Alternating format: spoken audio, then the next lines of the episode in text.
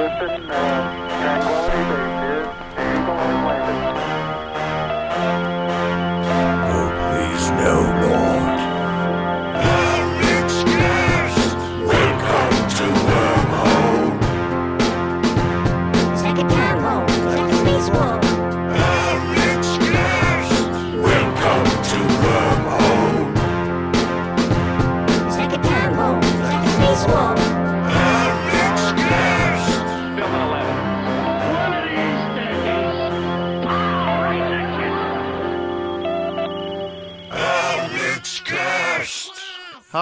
audience. This is Alex. You probably know that from my voice.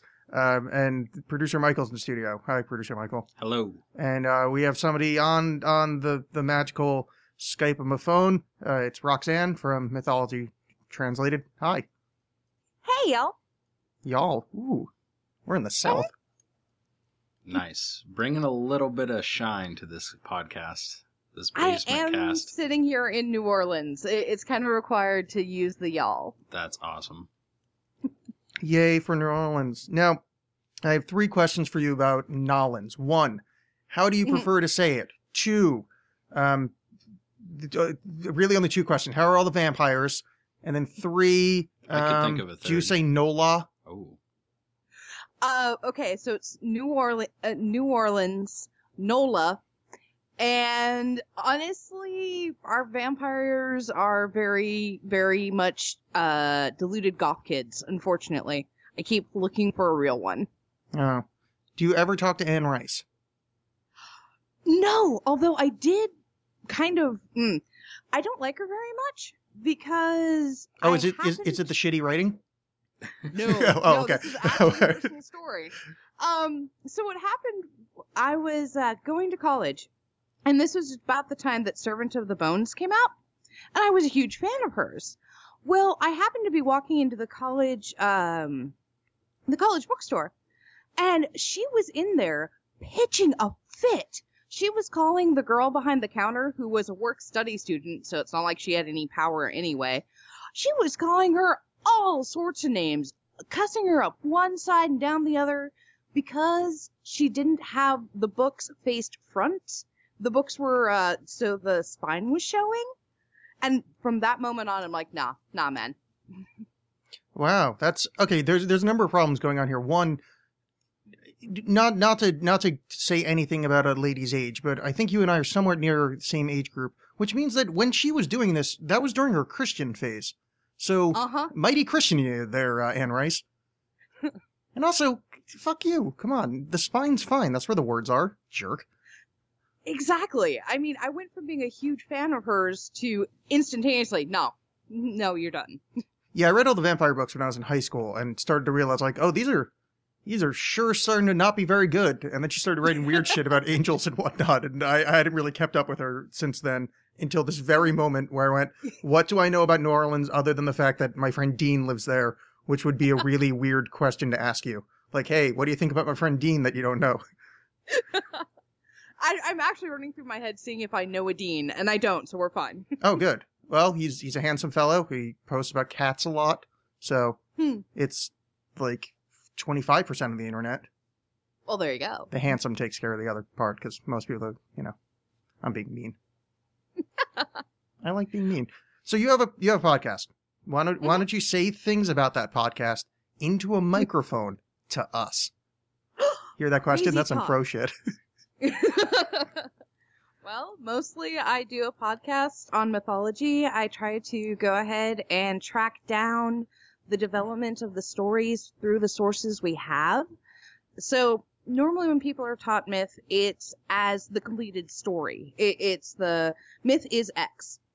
But what I'm trying to do is go ahead and say like, well, no, actually, they thought this, and then the story shifted here, and the story shifted over there, and trying to show how the story's changed over time. Yeah, that's uh that that is a fun thing. That is what attracted me to your show. That and really, I typed the word mythology into iTunes, and I liked the drawing that you used, and I went, I'm gonna listen to this one. But then I then I ended up, you know, I, I binge I binge listened to your to your uh, collection, and then you know found you on on what's that called Twitter. Yeah, actually, I made that drawing. That was a Oh, really? I had made for someone. Yeah. Oh, that's quite good. It uh, it reminds me of.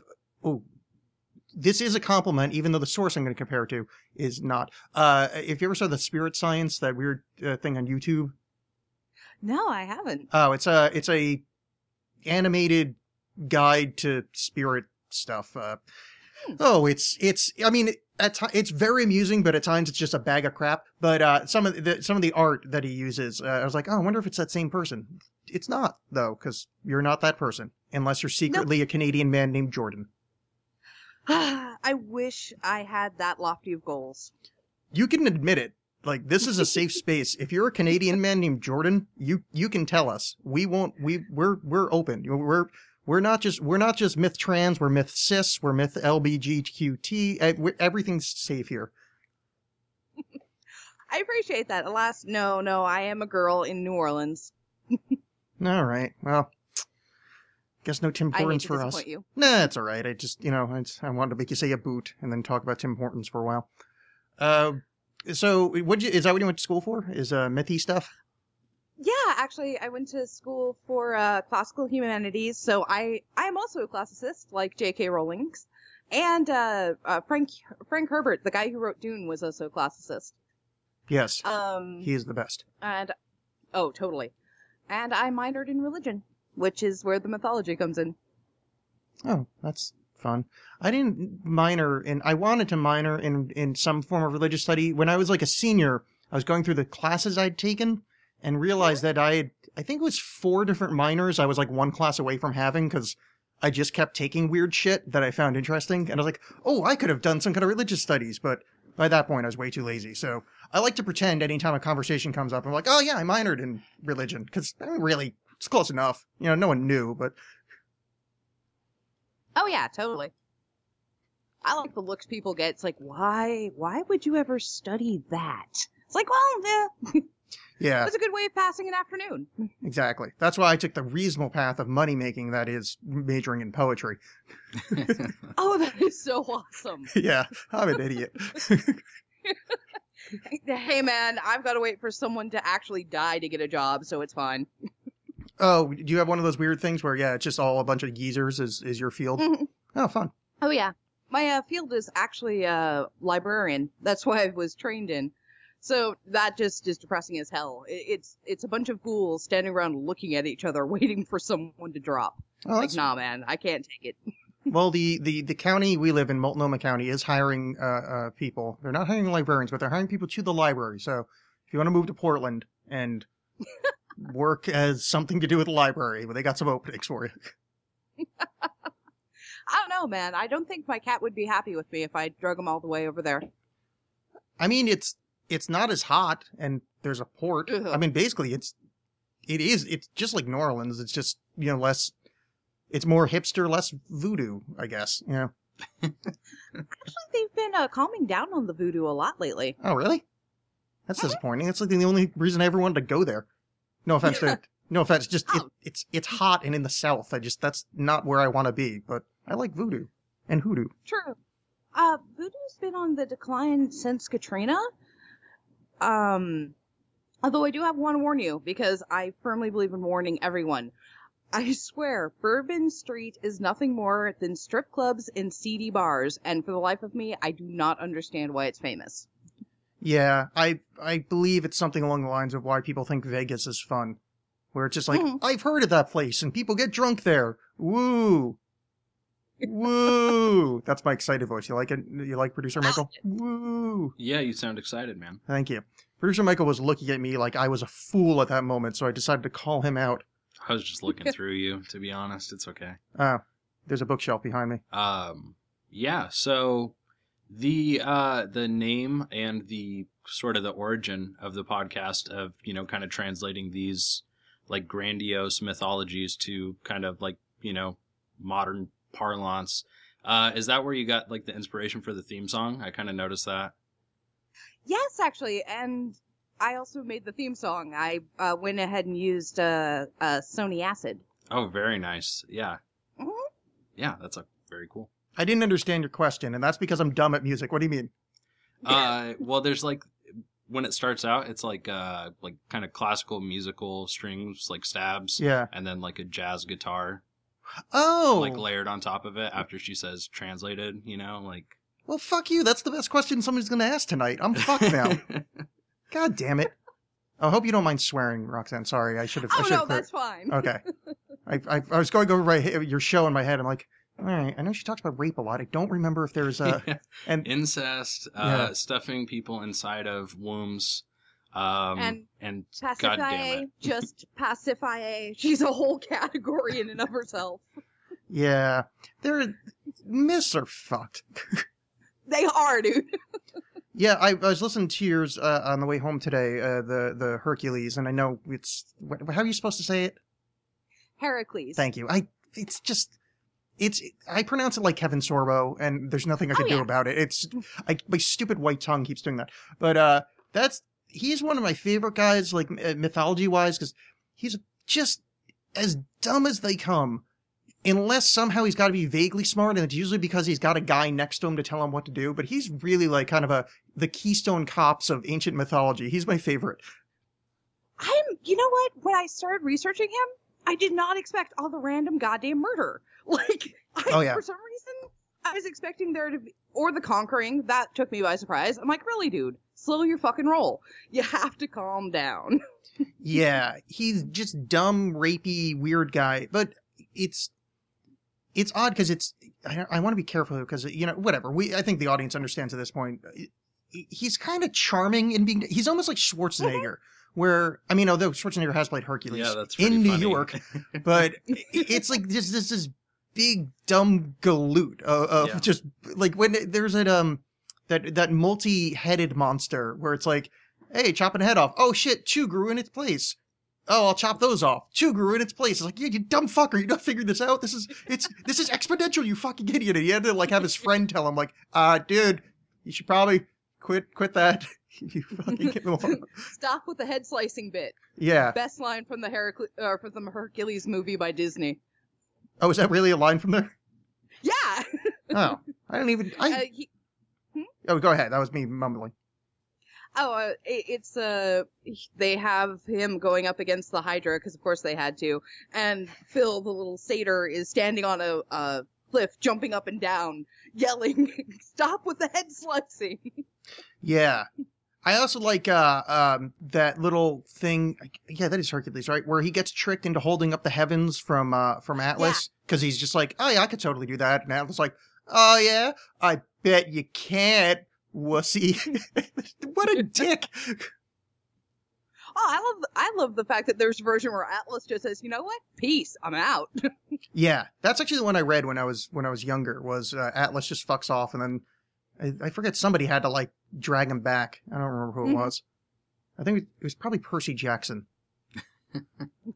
are you familiar with those at all I haven't read them. Oh, yet. don't, don't. They're, it is, I, I mean, maybe just for the laugh, you actually might enjoy them greatly. Cause it's just, he's just basically Hercules, but unlikable and young and kind of great at everything. It's that same stupid trope of like, you Mhm. know, I'm young and I don't know what's going on, but apparently I'm great at everything and everybody loves me. Oh, my life's so hard.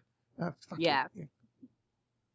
But yeah, Percy Jackson and the and the Olympians. That's that's the way to go, according to uh, according to me. Read it and mock it viciously. Well, I know that um, when the this the remake of Clash of the Titans came out, I was told by four separate people to not go see it. They're like, "No, don't bother because you're going to scream in the middle of the movie and it's not going to be pretty." Yeah, I. Th- who was the star in that one? I think I saw that. I don't. All I know is that it got it ended up being referred to as God of War the movie. Uh, I'm trying to. I sat through a recent remake of one of those, like kind of uh, Clash of the Titans, Jason the Argonauts, one of those kind of things, Mhm. and um, it was fun in its complete lack of subtlety. It was just like, hey, it's an action movie, but there's a monster from Greek myth. Like it could have easily been Die Hard four, you know, Mm-hmm. or six, or I don't know how many Die Hards there's been. Neither do I. Come to think of it, Yeah, I was hoping I was hoping producer Michael would tell me off the top of his head how many Die Hards have there been, producer Michael. Uh, I'm just gonna say five off the top of my head. Five. Definitive answer. All right. Uh, best. Uh, so, wait, uh, do you read ancient, uh, any kind of ancient languages? I read both Greek and Latin. I just put a two up in the air because I already knew that, and I just wanted to show it to Alex, Well, just so you know. you know, Michael, my job as as a host is to get the the audience to know the answers. I totally knew that. I know you did. I did. I read it online somewhere. So you, uh, Greek and Latin. So so you do read like the the the uh, the OG version of the stories. I, I have read uh, some of the OGs. The problem is, is that um, like I haven't read. I have read Hesiod in Greek, but I haven't read Homer in Greek because oh God, who would want to? Yeah. well, that's that's kind of the downside. Like I've uh, when I was taking Latin in school, which I, I I'm shit at Latin, but um, I was trying to read like actual Latin, and it's like, oh, you guys don't have punctuation and you don't put spaces between words. This is the dumbest language I've ever seen in my fucking life. So that that's the um that's why I like kind of first generation copies is is the the earliest kind of myth I like going to. Mhm. Like uh, Well- Roman Empire, just go to uh, Edward Gibbon because oh that's English, good. He he'll tell me what happened. I um, although I will admit, uh, between the two, I actually really prefer Greek over Latin because Latin, tend, as a language, it's very prosaic. It's very what's right in front of you, whereas Greek has this wonderful word, and I love this word. It's called dendromai, and this word literally means to be turned into a tree. And the fact they have that word just makes me very happy. Yeah, that's a good word. I I, mean, I think triumphify is fine if we if we really want to if we want to go that way. So ancient ancient mythology. We have we have questions from the audience. My questions from the audience. I mean, one very young girl in like the Netherlands uh, Mhm. wants to know uh, what what what our favorite gods or god is. Now I'm going to throw this to Michael because I don't know if he saw this, and I just want to put him on the spot because it's fun for me. What's your favorite god, producer Michael? Uh, my favorite god. Yep. Uh, I'm gonna say the Father, the Son, and the Holy Spirit. You know, the Holy Trinity. Mm, Uh, there's only one. You know, he reigns supreme in my heart and uh, in this native land we call America. yes, it's spiritus. Uh, uh, it's spiritus sancti. Yes. No, I don't know, man. Uh, I, I never really thought of it. Yeah, that's why I threw honest, it at I you. mean, a favorite, like- I wanted to see you hem and haw, so I it's went. Kind of like first. having a favorite color. Um, green. I mean, if I were smarter, I could tell you like through the viewpoint of like my favorite movie what that like translates to the most in like mythology or something and give you an answer. But like you said, I'm on the spot, so I have no idea. All right, so you're gonna get. Um, I'm giving you Yggdrasil, the life tree. Okay, it's I'm it's, cool with it's that not really a from god; it's Norse a tree. Mythology. Yeah, but that's that's who you get. Okay. All right, now for someone that Ooh, knows I what like they're that talking about, uh, Roxanne, what do you? What about you to, to answer uh, Anna Banans? I'm actually going to go with Loki, uh, Norse, uh, the Norse god of fire, mostly because he has the most epic ritual ever. Um, what you're supposed to do, and this actually, there was a priestess of his in the 1970s, and I came across this on the internet back before it, you know, it was kind of half-assed Usenet shit. And it was, what you're supposed to do is on April Fool's Day, you go and you buy rot gut bourbon, like the cheapest ass bourbon you can, and really expensive chocolate. And they're supposed to be about the same price. And then you go build a bonfire somewhere, eat the chocolate, and drink the bourbon, and that was the sacred ritual. And ever since then, he's been kind of high in my esteem. Yeah, that's a good ritual. That's uh that's a lot easier. Uh it's it's it's gentle on the pocketbook. Um I thought I thought Agni or was the god of fire. Uh, no, Loki is the god of fire, and you also have Surt, who is the lord of the Firelands. Oh, who's Agni? I have no idea. I don't know either. I'm probably getting them confused. It's probably from some other dumb. My problem is I just read all of them at once, so it just I've got this mishmash of of deity structures of like I don't know who goes with who. Um, Mhm. though unfortunately Loki was my answer, but that's only because I've like it's a kink of mine that I want to be like I want to be tied up underground and have uh, venomous poison uh, dropped into my eyeballs uh, for the rest of eternity. You sexy beast. Yes. Uh, it's one of the shittier uh, ends. He's he's up there with uh, uh old uh, old liver eater. What's his name? What's it? Uh, Prometheus. Prometheus. Yeah. Um, like that sucks. Oh yeah, every day just have your your liver eaten uh, and then re reformed and eaten. Like that's that's horrible. And Loki gets uh snake juice dropped in his eye. Ugh. But that only hap- it only actually gets to him. I think it's only supposed to be like once every couple hundred years because his wife, consort, woman that happens to be in the vicinity, because who she is changes, um, is holding a giant ass silver bowl over her over his head. So when that gets full is when she has to go dump it, and that's when he actually gets the snake juice. Yeah, totally. It's just that still sucks too. So your good days is oh I'm chained to a rock with my wife holding a bowl above my head. This is this is wonderful. TGIF. Uh, all right, so you took Loki. My, I'm going to say my favorite god then is going to be um, one of the unspeakable ones because that's easy to answer. See what I did there? I, didn't even, I, got out of it. It's going to be Sloganer Holgnerf. Do you know how bad I want to go? Oh yeah, I know about him. Just just to fuck with you. Yeah. Um, yeah, that's going to be my answer. No, I'll, I'll take I'll take Coyote, um, the Native American version of Loki, because for some reason everybody's got a you know a trickster spirit god running around. It's a fairly common one. Yeah. Did I say that word weird? You looked at me. I'm Pretty sure, Michael. Uh, no, I looked at you like that because uh, Coyote is like that's the story that gets told to Logan in uh, what is it? Uh, X Men Origins Wolverine, and it's terrible. And it's I don't know, it's just funny. Which one is X Men Origins Wolverine? The really bad Wolverine one that came out in like 2010. That doesn't narrow it down. I was just gonna say, I'm like, uh, little narrower. There's there's two Wolverine ones. One is set in Japan. The other one is not. This is the one that is not. what is that? Oh, okay. Is this the one with Deadpool in it? That's not Deadpool. Yeah, Okay, I think I saw. I mean, I saw part of it. yeah. I think because Well, I, I I know mean- that scene. now you know they appropriate the uh, the Coyote mythos there. Why would they? Why would they? Is there like a trickster spirit in the in the in the movie? Uh, Why Uh, would they tell that story? Yeah, I think it's like the military or something, or like the person behind the government program. I don't know. It's been a while. You know, the military, they're known for their wacky practical jokes. Yeah, totally, man. Haha, totes burn Hiroshima. I mean, the CIA did dose each other with acid, uh, you know, secretly. That's pretty wacky. That's true. There's a great video of the uh, of the English soldiers after being dosed Mm, with acid, That's nice. wandering around the English countryside. I think I've seen that. Yeah. Did you guys ever watch uh, Red? Um, yeah, it, it was Red with Bruce Willis and a bunch of the older action stars. I don't think I ever saw that one. Oh no, like Malkovich is in it and shit. Yeah. Yes, that one. No, I- I- I, I didn't, but it looked it looked it looks so bad. It's got to be wonderful.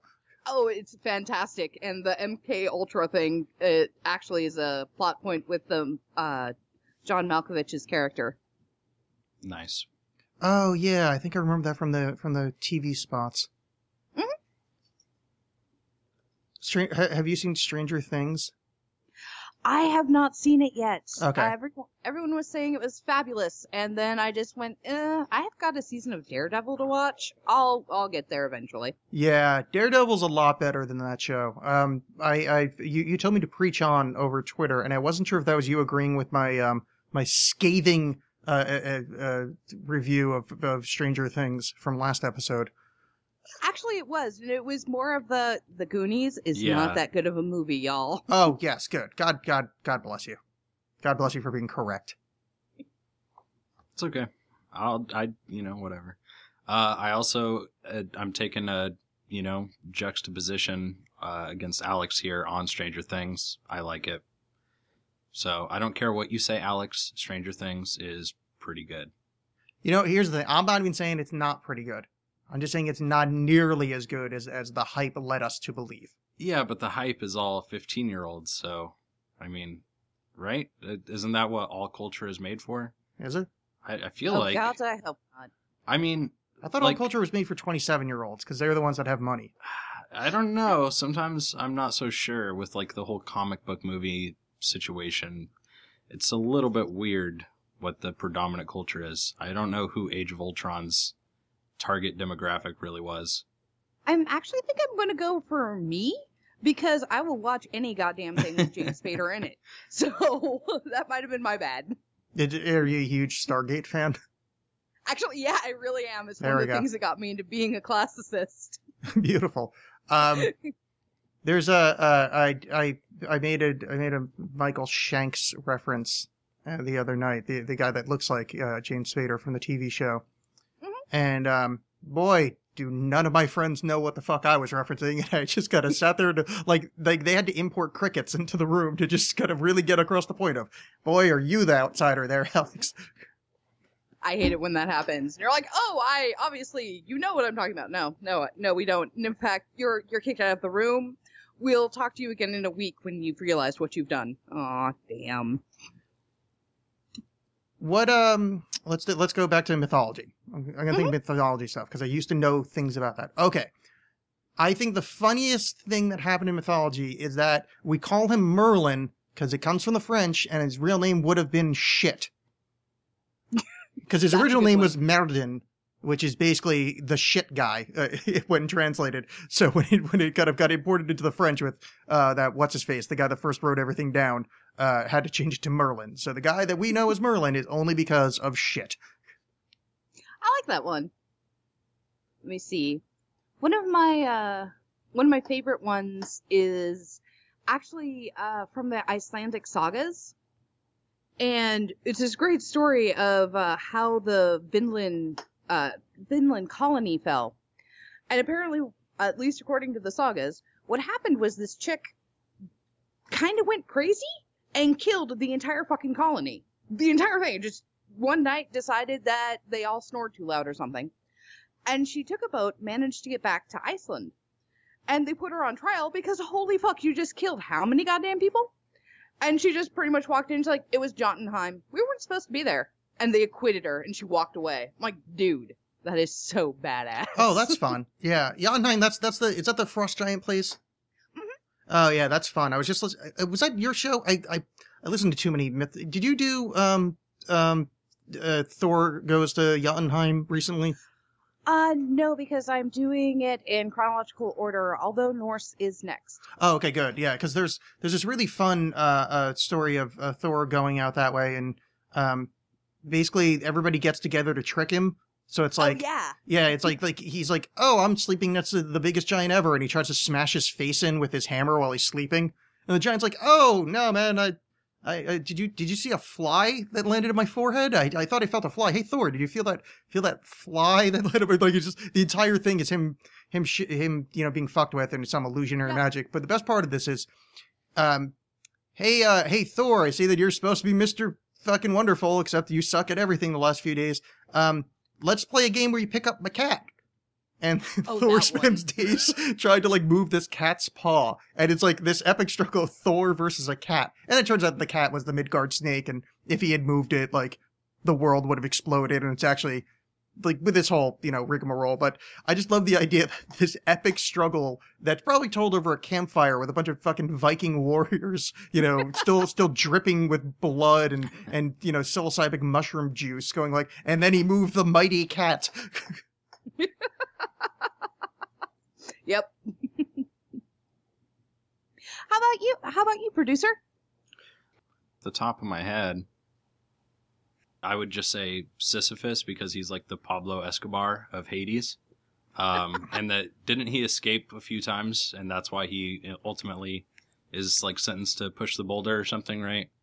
It's more that he chained death to. Oh, uh, right, right. a Oh, yeah. Like a dog. That's right. He like uh, did some some uh, sleight of hand on him. hmm Yeah. Yeah, that I that one always annoyed me. Um, well, okay, I like the fact that we got the term Sisyphean from it because I like big words and big words are fun.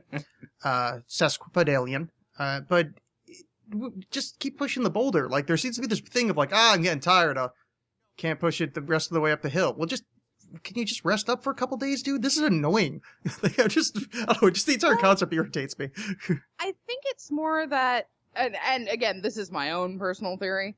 I think it's more that like maybe Hades contracted Hecate to curse it or something, because Hecate is kicking about in the underworld somewhere, And if you've got the goddess of black magic on call, like just make sure that never happens. So maybe he never actually moves the boulder and it's all this weird hallucination. Whoa, it's like the Matrix. Um, No, Whoa, dude, wake I- up, sheeple. this is just more my annoyance at, at, at most things. I also get really annoyed at Zeno's paradox, you know, that thing of like, you get halfway to yeah. the goal, you get halfway, you get halfway, but you never get there. Fuck your face. Of course you do. It just annoys the shit out of me. Like, I, yeah, I get it. I, it's cute, but useless. It just, oh, it annoys the fucking hell out of me. Dude, most pre-Socratic uh, philosophers are pretty goddamn useless. Then again, Plato is by far the most useless of them all. So, Yeah, he kicked poets out when he created his perfect society, and now I, uh, his main thing that I have to deal with is a bunch of assholes that don't know anything about history telling me that Plato talked about Atlantis and therefore it existed. Fuck you, Plato. Oh. Okay. Here's the thing. I hated Plato beforehand because I'm not much into universalism. I, I, I just am not. However, I truly learned how to loathe the man when I read him in Greek. Because there's so many different shades of what he's saying, and it's so fucking arrogant Yeah. that it's just I I'm going to find your corpse, I'm going to dig it up, and I'm going to slap the shit out of it until I feel better. Yeah, I, I believe you're correct. I was it was explained to me by my uh, history's professor, like freshman year in college, uh, talking about Plato, and he was talking about the kind of wordplay he uses, and I think he I think he referred to him as being insufferable. Of Mhm. just you were just you. I he hated him so much. Uh, there was some other writer too, so, uh, uh, Roman uh, historian that he hated as well. That just all they did was stupid bullshit wordplay. And I still remember this is 15 years ago, I still remember just the frustration in this man's voice of, oh, I hate him so much, and his dumb words that mean two things, and it's just stupid puns. It's like dad jokes, but from, you know, 2000 BC. Exactly. Probably not 2000. I don't know dates very well. Uh, be Plato was a, actually about 500. Uh, yeah, about 500 uh, BCE, because he was Socrates was being made fun of by Aristophanes right before the Peloponnesian War, which was the war right after the Persian War, and that happened around 500ish. Yeah, that makes sense. If I if I had to sit down and think about it, which I never would, uh, I probably would have guessed somewhere around there. Except, um, I hate dates, which is why I didn't go into history, which Mhm. sounds stupid, but like I really love history, but I loathe re- like. Oh, it's March 25th, and in 1467 was the Battle of blah blah. Oh, I just, I couldn't get more infuriated because most of the time it's just stuffy historians that's like, mm, I do believe that happened on the 17th. It's like, oh, Oh, God. you you're missing the point of being educated. You you it's like people that Mhm. it's the old way of learning Latin where it's just like, no, you will memorize every single thing of this or I'll slap your stupid hand. Where it's like, you're not Mhm. learning. All you're doing is rote recitation. Yeah. Um. Sorry, I have a lot of anger in me about education. oh, dude, uh, you're preaching to the choir on that one. I I have some very deep feelings about education. Uh, most of them is that people don't seem to be doing it right. But then again, I'm watching my entire field disappear because you can't make money out of it. yeah. Stupid robots.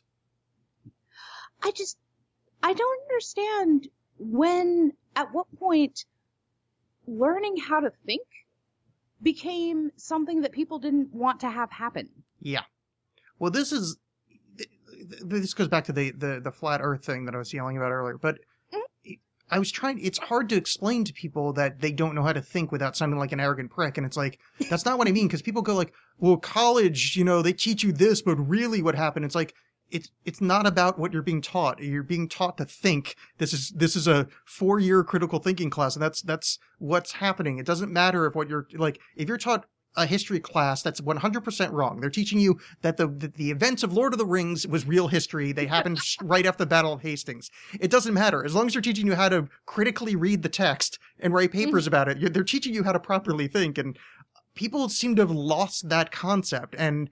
It becomes a thing, and I hear it a lot because I deal with the conspiracy community of people going, "Well, that's just academia telling you that." And it's like, no, they're not telling you fuck all, dude. You're missing the entire point. Science isn't telling you some big fib. It's just it's a it's a means to evaluate a statement. That's it. Oh yeah, and I will admit that deep down in the darkness of my soul, I am an I am an academic. Yeah, I, I am too. Like, uh, but I'm in that way of uh, it's it's ac- academic is good uh, at, at its at its heart. It's it's kind of like that thing where um where like communism is great on paper. It's just everybody pretty much fucks it up so much that we can't try it anymore. Mhm. Being an academic rules, except for the fact that most people do it really poorly, and it just becomes a bunch of stuffy white guys trying to like re- repress everybody else. You know. Yeah. Far too much politics uh, up in my up in my academics here. Yeah, and the the entire uh, concept of tenure really screws Oh. things horrifically.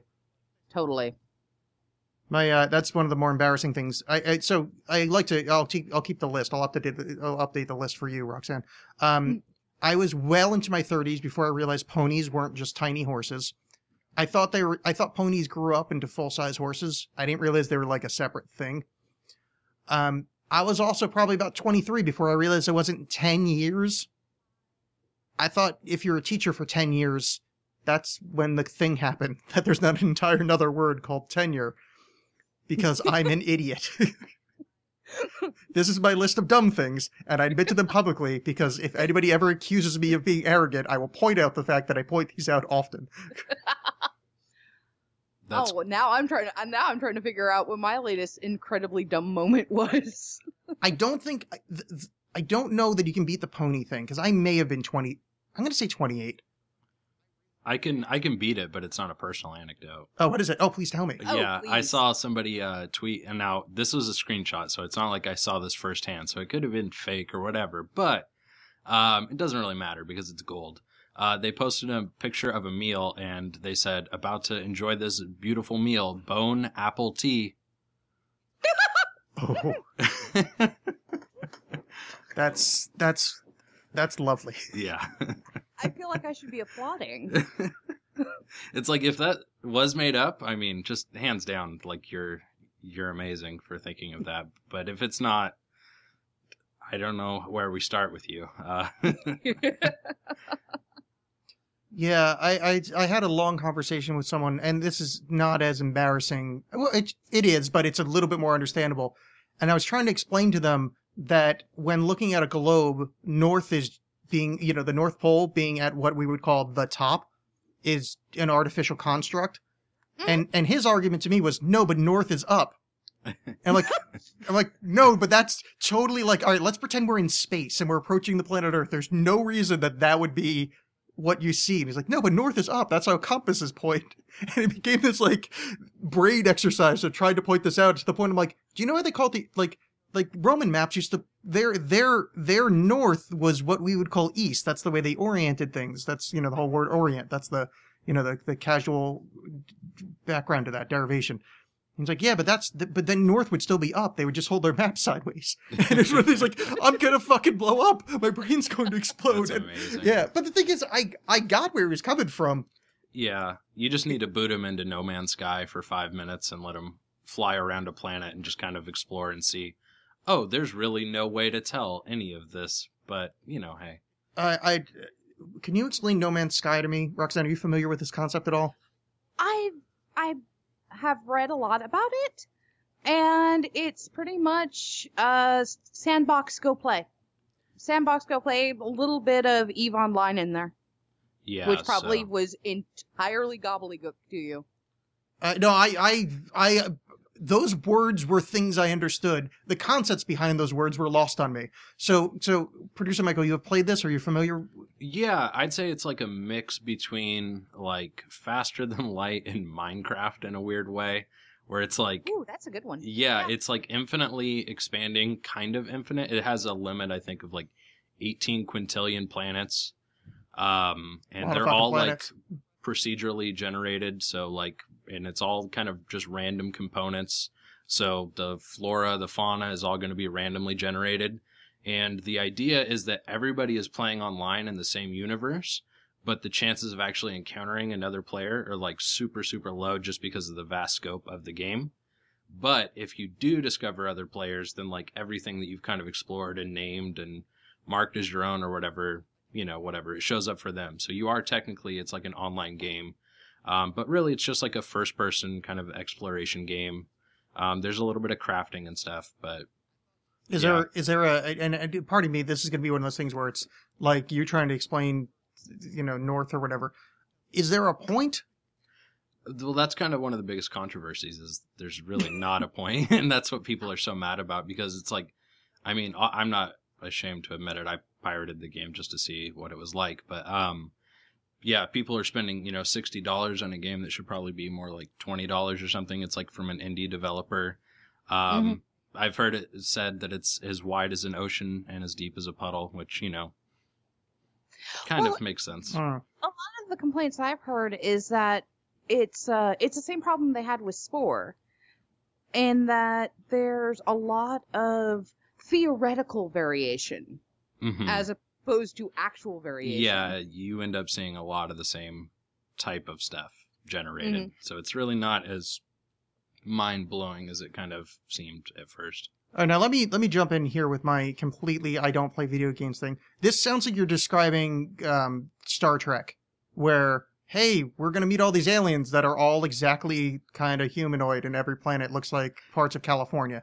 Well, yeah, actually, if I was kind of thinking about that when I was listening to some reviews, it's like, oh, if you just look at it like how I look at like Star Trek, uh, the TV series, it's you kind of just are okay with it. Like, yeah, everything looks pretty much the same, but that's kind of a budgetary thing. It's just what their limitations were.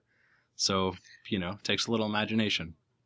But for the record, Star Trek Online is actually really fun. Oh, I haven't played that.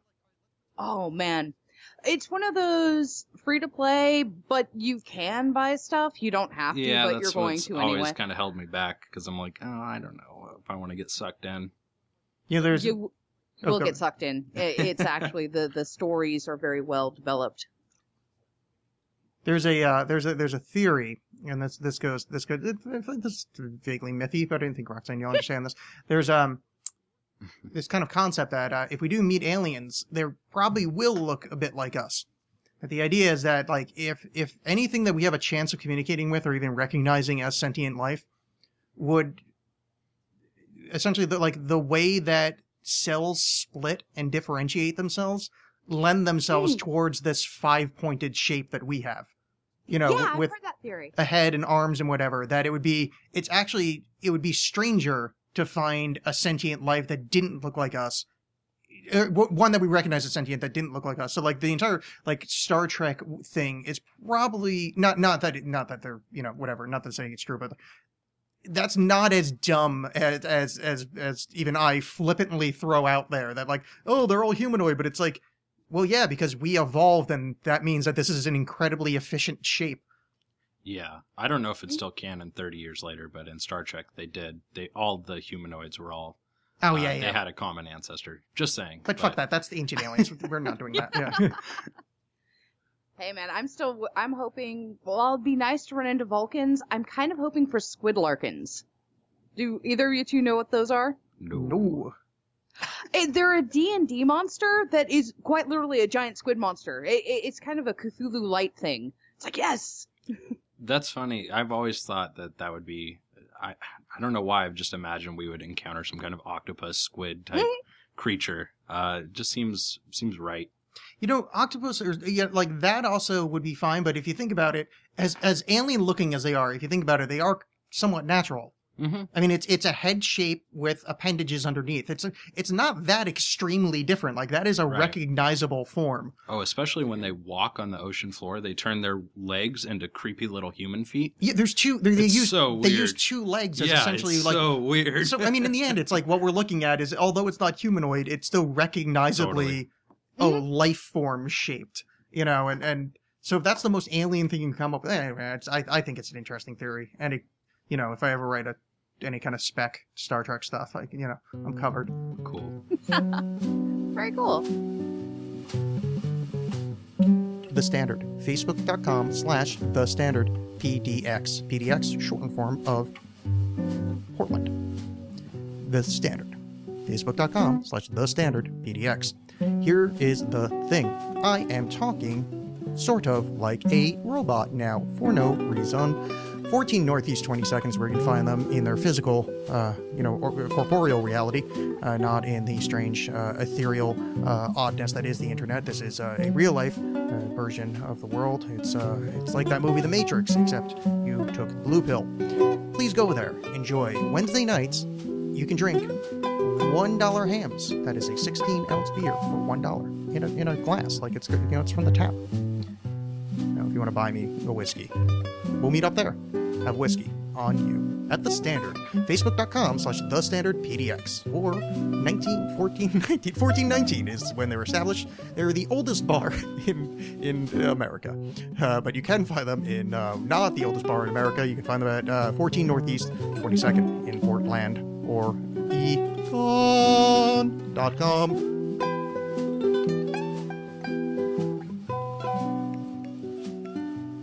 What about um, in Egyptian mythology, Nuit uh, creating basically being the, the the force that comes out of the blackness of nothing into the universe, and then Mhm. idiots say it's a light bulb on on Ancient Aliens. Oh, Oh. nice. Have you said, Roxanne, are you familiar with this? No, not that one in No, particular. I'm but not. So, Ancient Aliens. Um, when you're bored, look up uh, Ancient Aliens or, or uh, Egyptian light bulb. So there's a relief in, in ancient uh, uh, Egyptian mythology, and, and, and you can see it everywhere. Is is is Nuit coming from the water, and it's like this bubble with creation coming out. And I know I'm not telling the story right because I haven't studied this shit in a decade. But anyway, the point is, it's a very common thing. It's everywhere. There's one fucking picture that it sort of looks like a light bulb. And these fucking ancient alien people attach themselves to it and say that this is proof that they used to have light bulbs in ancient Egypt. And it's, it's, um, um, embarrassingly stupid. So of course I, I love it deeply. All right, here's one for you. Do you do you uh, know off the top of your head the story of Sekhmet? Well, I know, I know, I know. Sekhmet is is the uh, lion lady, and she's a she's a warrior goddess, and I think sometimes she like turns into like a good guy when somebody wants to fuck her or something like that, right? Something like that. Yeah. Let me lay down the story Oh, because it please do. goddamn hilarious. So Ra's looking around at the people, and he decides, hmm, that was a bad fucking idea. I don't think I want people anymore. So he goes off and he builds this giant cat golem and says, see all of those people? They're tasty. Like crazy tasty. Go eat them. And so she does. And she is slaughtering, slaughtering her way from one end of the Nile Valley to the other. And Ra realizes that he actually needs people to feed them because, you know, the gods need to be fed. And he's like, all right, all right, giant cat monster, come here. We need you to calm down. We need like five of them to survive, something like that. And she looks at him and goes, mm, fuck you, no. They're tasty, bye. So she continues slaughtering most of Egypt, and the gods start pulling out their hair, and they decide, you know what? We've got it. We have, we have the solution. Let's get her ass drunk. So, the Ennead manage to brew enough beer to flood the entire Nile, Valley. And then they grind up um, red stone to dye the whole thing so it looks like blood. Sekhmet wakes up the next day, pretty much orgasms right there. Yes! And goes, gets drunk. She gets knocked out, and that's when uh, Ra goes in and adjusts the screws, and you end up with Hathor. Because Sekhmet and Hathor are the same person, just Hathor's when she's being nice. Yeah, that was the, that was the that was the thing I was thinking of. I think there's another variant of that where she gets fucked somehow. Not to be indelicate, but we're talking Oh, no. about you know thousands upon years old thing that that exact same story except at the end it's I think I think somebody kind of uh, tups her while uh, while intoxicated and somehow that turns you into a dude because you know Egyptians. Oh, yeah, totally. yes. Didn't you know we do that? Uh, I, I thought like every guy learned that in sex ed. Uh, yeah, I mean, I learned it to my to my deficit. Except this time, I was really drunk, and then when I woke up, she was a Oh. guy. Um, but I, I mean, the assumption. I mean, the only thing I can think of is that there was some kind of godly intervention over the course of the evening. Oh, of course. So here's the important thing about mythology that I think really takes things home. Uh, so you think Harry Potter is more uh, abused than boring? Yes, I do. Producer Michael seems to agree with you. I, I, I was taking it earlier. hmm It's uh, Harry Potter is kind of like Ender's Game. Uh, have you read that one? Yeah, yeah. Uh, I read the. I didn't read the whole series. I read like the first two or three. Well, the first one's actually the important one. Oh, good. Okay, then I definitely read that one. For that is part of the first two or three. Mhm. well, they're you. They don't talk about this very much, but uh, both Ender's Game and Harry Potter are used in therapy for kids who have been abused because the main character presents with a lot of the same personality quirks that the kids themselves are exhibiting. So it's a way of showing these kids a way through the problem in a way they can understand. So by performing genocide on an alien race, you'll get over things. Because isn't that the plot of Ender's Game? Stop stop beating kids half to death in the showers and start destroying alien races. Yeah. exactly. Um, yeah. Um, Yeah. No, it's more just seeing someone else hurt like you're hurting. Yeah, and get past it. Mhm. Very cool. yeah, um, I guess that makes sense. Uh, What, what were you saying? Sorry. Ender's Game, the second book, uh Shadow of Ender or something like that or Ender Uh, Shadow. Speaker for the Dead. Oh, Speaker for the Dead. Yeah, something something about shadows or speakers. Well, there's a book later in the series called that. Uh, oh yeah, uh, I mean, well, and there's about you know twenty books in the series too. So oh, is there? Uh huh. Oh, I'm very It's old. The pretty last confusing. I was No. I, I was reading it years upon years ago. I think there was five at the time or four. Yeah. Yeah. no, I'm Um, calling it three. There's only three books in the series. the rest of them don't. No, they don't exist. It's it's been a long time since I read it, but uh, speaking of words for turning into trees, don't the aliens turn into trees in the second book in Speaker for the Dead? Yeah. Nice. That's true. Yeah, they're they're they're eviscerated while still alive, and then turn into kind of semi sentient trees. Mhm. But that's that's also that's from uh, Celt mythology or something like that. That actually comes from uh, some so, an Earth mythology. Uh, There's Right. there's a basis for that as well. I don't Yeah. remember where it is off the That top of my doesn't head really surprise me since it is overall an Earth book. Um, you know. I mean, it, except for you know, it takes place on this foreign planet where I- where weird guinea pigs eviscerate each other I just meant it was written on Earth. That was Yeah, a prove it. sarcastic. That's oh, not my. Well, Yeah, that's that's not my theory. you probably think the Earth is round, don't you? Are we going ancient aliens on this, or is this something deeper? No, this is this is. I've now decided to believe in the f- flat Earth model. Oh, okay. I've decided to stop the argument and just kind of finally tap out. And Okay, and riddle me this, Alex. Can the Earth be flat and hollow at the same time?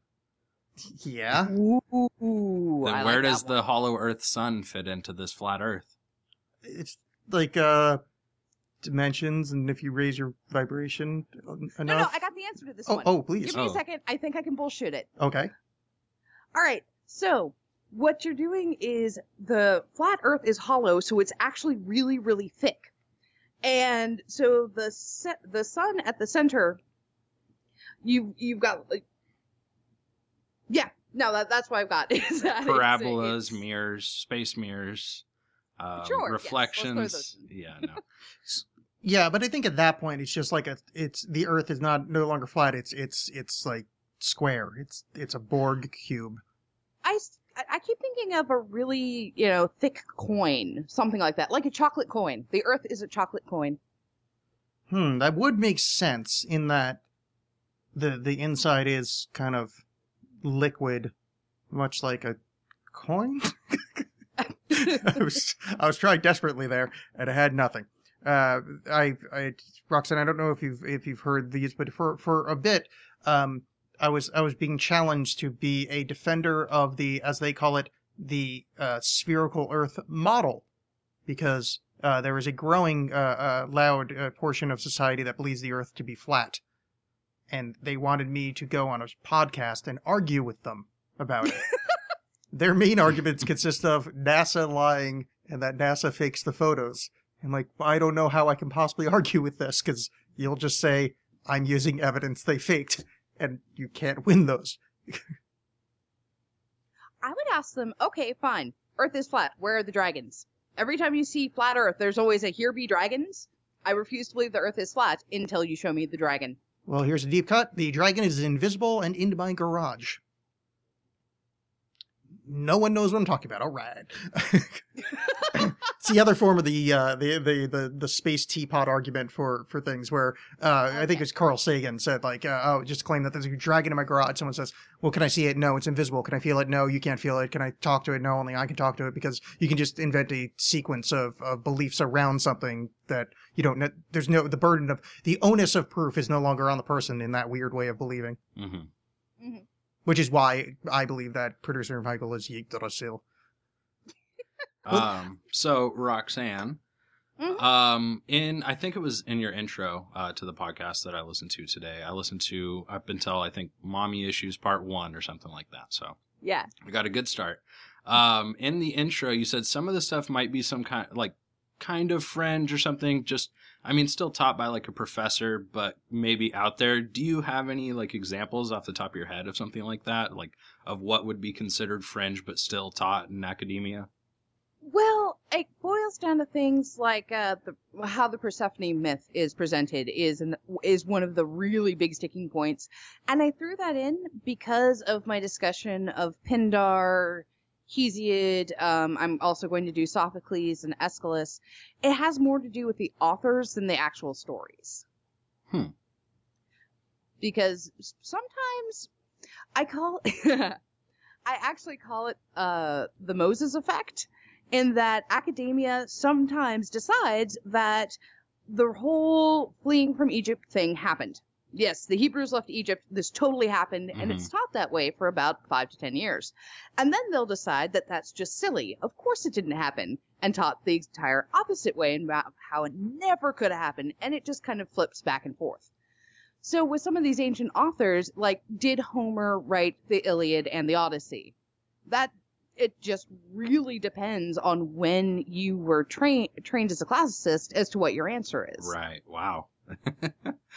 That's kind of mind blowing, but it makes total sense. Yeah. There's there's there's an argument that uh that I get into, and unfortunately Roxanne and I are close enough in age that we're going to have the same answer. But Roxanne, would you care to pronounce uh, pronounce um you know that guy that was killed in the Senate by Brutus? Caesar? Yeah, you mean Julius Caesar, who said Julius when he Caesar, dude. who said when he witty wiki. Uh-huh. Yeah, well, this depends on when. No, you and I come from the same generation, so it's Julius Caesar, uh, uh, Veni Vidi Vici. Although I was taught V's or W's, but that depends on where, because I was taught by a person from uh quite a few generations before me. A very old lady taught me my Latin, so Veni Vidi Vici. But you know, people are taught Veni Vidi Vici because that's the way Yep. the modern Italian uses it. Same as Vino Vino. Uh, th- Mhm. This is, but this this is a full. I mean, every few years there's a cutthroat argument over this same point. Yeah, totally. It's you gotta earn that paycheck, man. Yeah. but it's fun. Yeah, I was I was like those where it's like uh, the the the like I still say Cicero, but one of- one of my friends is Kikaro because he's younger Oh. than me, and they went back to that way because that's the way technically it's supposed to be said. But then there's some argument because it's a proper name, you don't have to say it that way, and oh, you know that's academia in a nutshell. Yeah. Yep, they just I really I I really think it's just they get bored one day. It's like, you know what? I think we're going to do it this way now. Why? Eh. Yeah, I mean, it's just, you know, the, that's the whole thing of when they say preponderance of evidence. It's that you get a generation of people that are looking in one direction, so you get that's the preponderance of evidence, and then, you know, the next young rebel generation wants to fight back the other way, and Yeah. Oh, um, here's one that that uh controversial, as controversial as you can get about these things, is whether or not the Amazons existed. That's like a whole Oh, yeah. thing in history because right now the tendency is to want to make them into a steppe tribe, just a really bad translation of a steppe tribe. But the Greeks were so very much into the idea that no, they live right over there, like right there. yeah, Go cook them; they're fine. yeah, that's really interesting because, and there's also the other like one of these kind of backwards. Um, I, I forget what the hell the actual term is called, but like basically you cut your tit off to shoot the arrow. That's uh, one of the famous things you hear about the Amazons. Well, that's a later invention that ended up going backwards. So like Mhm. later invention thought about, and then kind of people that translated old myths reintroduced it to earlier top, and it's this kind of, you know, this is what you're talking about mythology translated, trying to find, you know, the kind of the Ur root story, or trying to find like the the kind of variants of it, and that's one of those weird ones where people kind of started slipping it back into previous forms. Yeah. Exactly. And because even in Greek, you've got three different types of Greek. So you've got Homeric Greek, and then you have Ionic Greek, and then Attic Greek. Uh, there's also Koine, which is the more is that's what the New Testament is written in, and oh god, it's so easy to read. It's awesome. But because you've got these different dialects of Greek, you still have the same translation problem that you get from Greek to English. And wait, what's what's the what's that? You're missing uh you end up missing details. You end up missing tenses. Uh Greek, for example, has a, a verb tense called uh, aorist.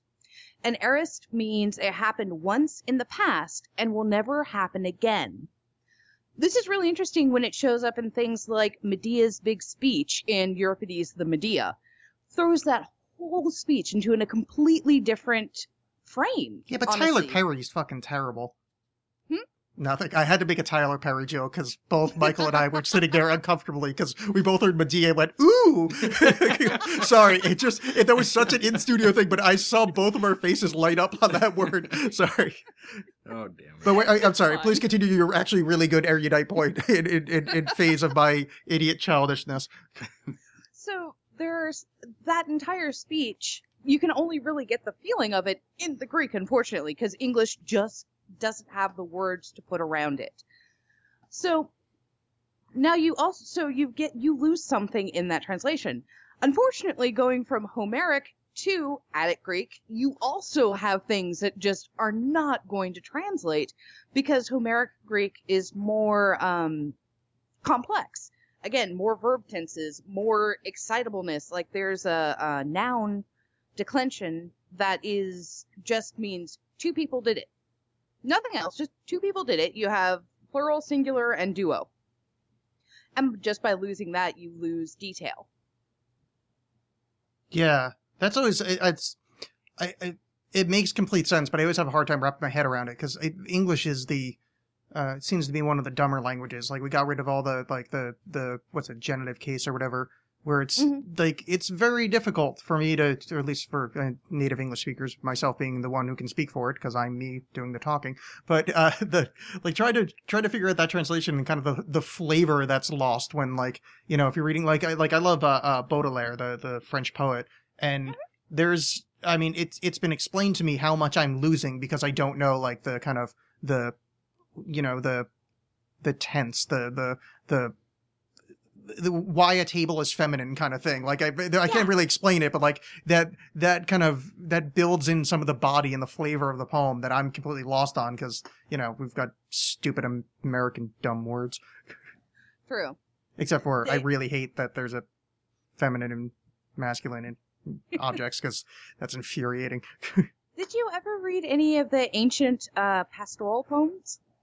Uh I probably but nothing that i springs to mind off the top of my head i'm sure i did in college there was uh, I just remember one that I had to translate, and uh, I could just go look to see what it is, but I'm not going to. And there was this wonderful, amazing lyrical pastoral poem that the entire poem is a shepherd and a goat herder standing on a hill calling each other names. Oh, that's fun. Yeah. Yeah, those are those are my favorite. Those kind of dirty ones. Like what's that? What's that one famous uh, uh, uh, Roman poet that's like super dirty? Um, Catullus or something like? Yeah, yeah, yeah.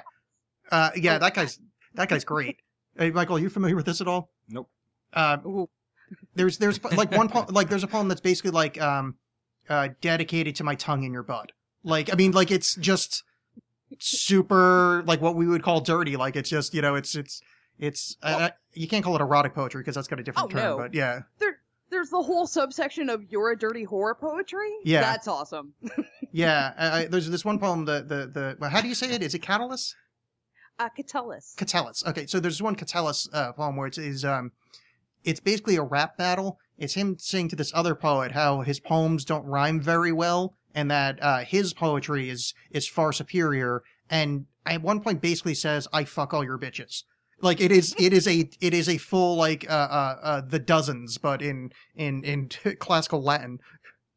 Pretty much. I Catullus is fun. Yeah, it's uh, it's one of those ones that was the rare joy in in uh, reading ancient poetry in, in school because you know I, I went for English poetry, so it's somewhat annoying because like oh so this random translation that I don't know if they're doing a faithful job. But those were always good and and Sappho and you know kind of the the sexy poets because like oh good something that's intrinsically boring is finally going to have a list something to pay attention to. There was a, a epic poem uh, called uh, it was Luke, yeah, Lucan's Civil War. That I looked at this book going, this is going to be the most boring goddamn thing I have ever read in my life. And I started reading it, and holy shit, it is the most gory goddamn thing ever. It is amazing. Like the first chapter is a naval battle, and he's describing the men getting smished between the two ships that are battling. It's like, why does no one tell people about this? This is fucking awesome. Yeah, that sounds fun. Yeah, that's uh, that's those are the those are the rare uh, the rare joys. Uh, it's not like um, people always talk about how uh, uh, Caesar's commentaries are, are, are great. They're they're they it's, it's a must read, and oh boy, is a lot of that just boring as shit, or just him bragging about stuff, and it goes on for fucking ever. If- It's uh, yeah. If, if you ever go back to school for for classical Latin, yeah, Did you Get ever ready to be read bored. uh, Seneca's Ap-? Yeah, I don't remember it though. Again, this is shit that I read. You know, that's 15 years ago that I read once and just kind of put it to the side. But Oh, I, yeah, I do. My, that's actually my favorite thing in Latin. Period. Oh, really? Mm. Oh yeah, no, it's uh, Seneca going off about how how horrible Claudius was in general. And my favorite part is when Claudius goes up to Heracles because Heracles, uh, the Temple of Heracles doubled as the courthouse. So Claudius wanders up to Heracles, points his finger and is like, "Look, dude, I moved so much goddamn bullshit for you. You will do this for me."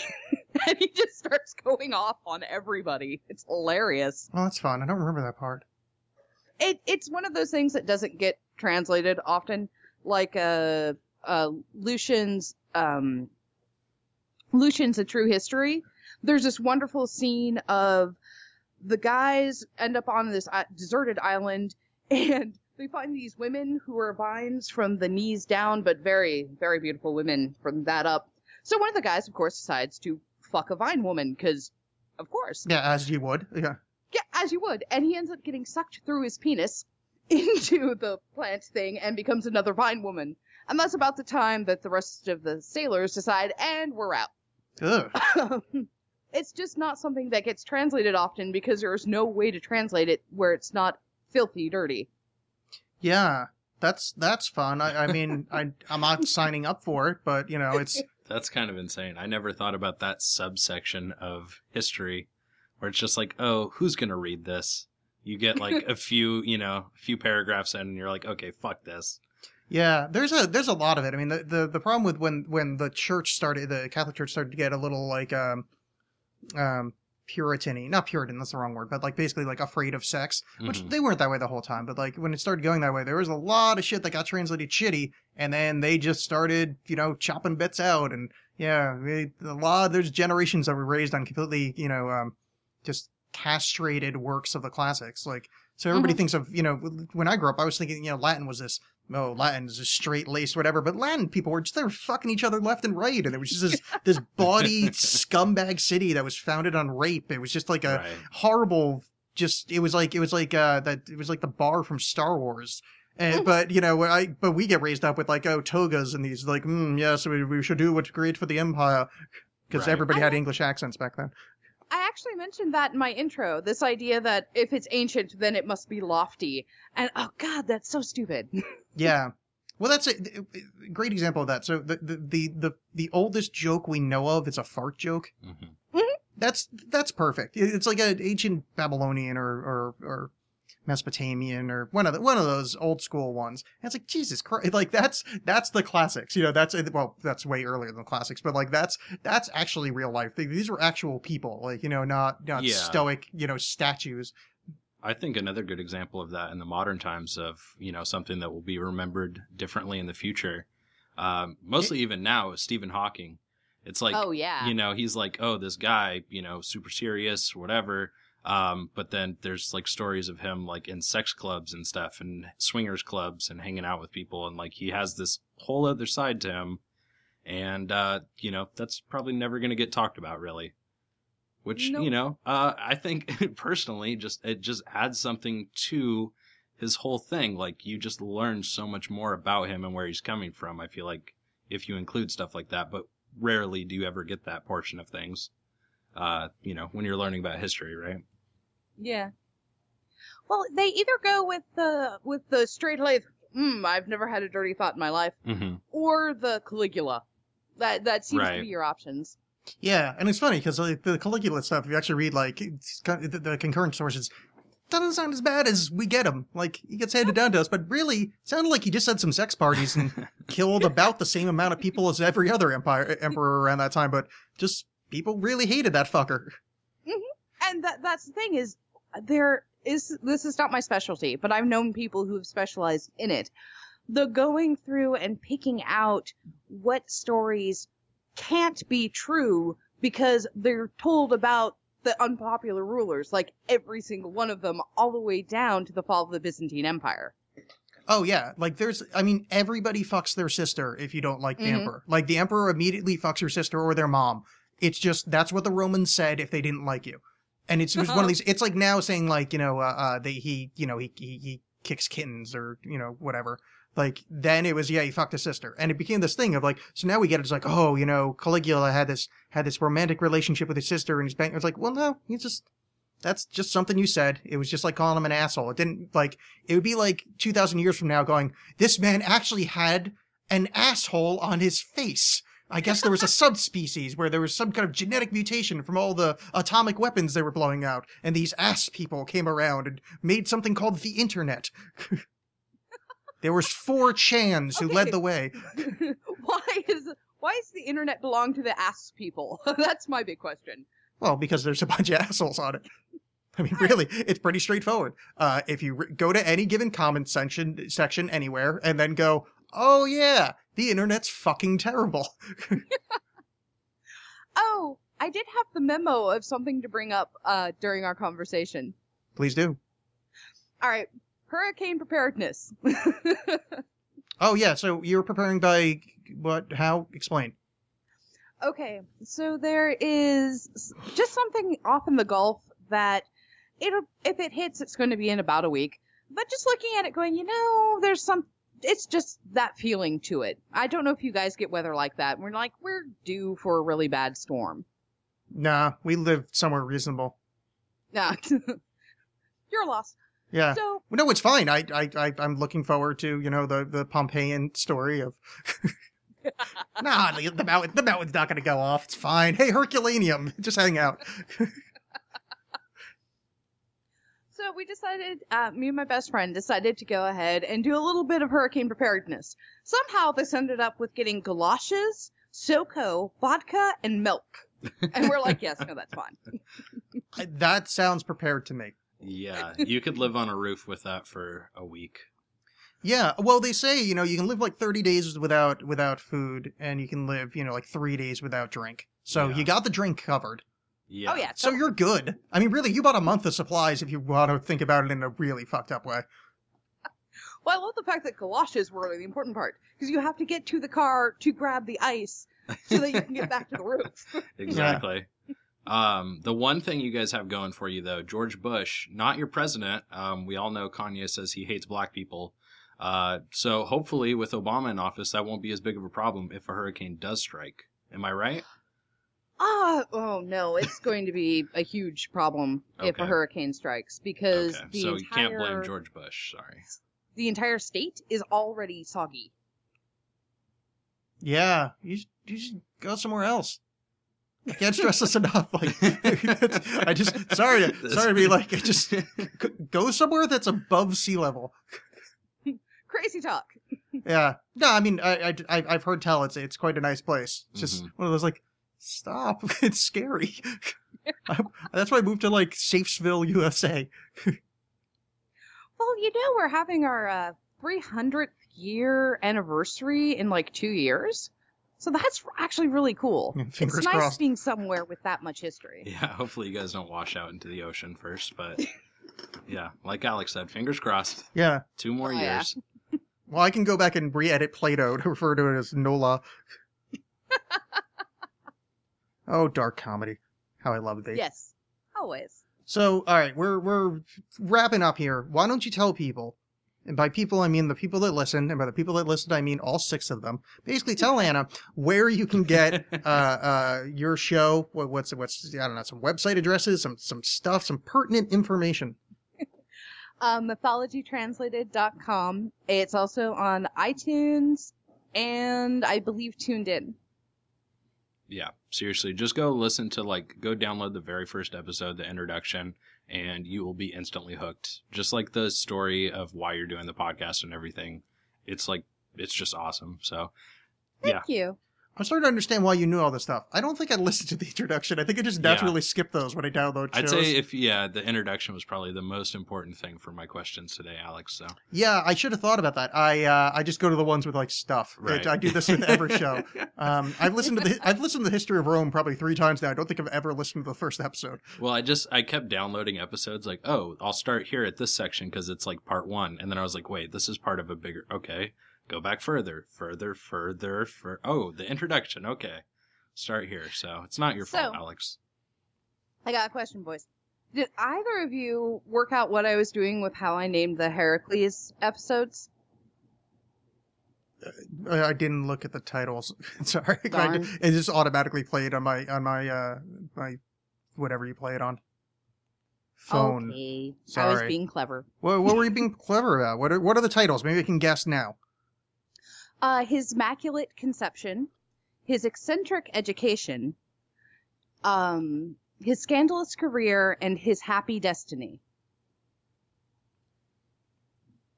Any, if you guys don't get it, it's cool. I apparently it's a lot more obscure than I thought it was. No, I also didn't get your Babylon 5 reference a few weeks ago. So, no, i i do not get that. Uh, they're the parts to "Stranger in a Strange Land" by Heinlein, because Oh. uh, Michael Valentine Smith is a Christ figure, and the word Christos, which of, of course eventually became Christ, actually was originally put to Heracles. Heracles is the first Christ. Mm, So I was trying to be clever. that's amazing. Yeah, that's a little too clever for me. Yeah. no, that's the perfect amount of clever as long as uh, I have a grown up to explain it to me. Um, that's perfect. I my my issue with this is is I read I've read Heinlein and I've read that book. So I have no excuse at all. like I just I just I just didn't remember. Uh, I read a lot and and that sounds fancy, but I, I tend to remember about 4% of it. So, yeah, whoops. Well, on that note, Roxanne from Mythology Translated uh, at MythTrans on Twitter. Thank you for coming on and saying things into microphones. You're very welcome, and I hope to talk to you again. Indeed. You have a fine evening and good luck with uh, things. Hey guys, if you want to support the show, please go to alexxcast.com, Alex spelled with two X's. If you want to find us on social media, go to alexxcast.com, at the Alexxcast on Twitter, and producer Michael can be found where we go. Every night for Uh. Facebook.com slash iota Every day patches or. SoundCloud.com Calm slash down, you should real match it, it's the iota. Those things. No white lighters What till I burn my evening? 28th of 1998, my family had the Acura. Oh, the legend. Kept at least six discs and a changer. Back on Boswell and Percy had it active. Couple bishops in the city building mansions. Oh, the Reverend. Preaching self-made millionaire status. When we could only eat at Shoney's on occasion. After Trina hit, I had to transfer campus. Your apartment I didn't use since where I waited. Staying with you when I didn't have an address. Fucking on you when I didn't own a mattress. Working on a way to make it out of Texas. Every night. And baby, I've been hungry for my night shit. Yeah. You know I can hear none of that. Spend the night shit.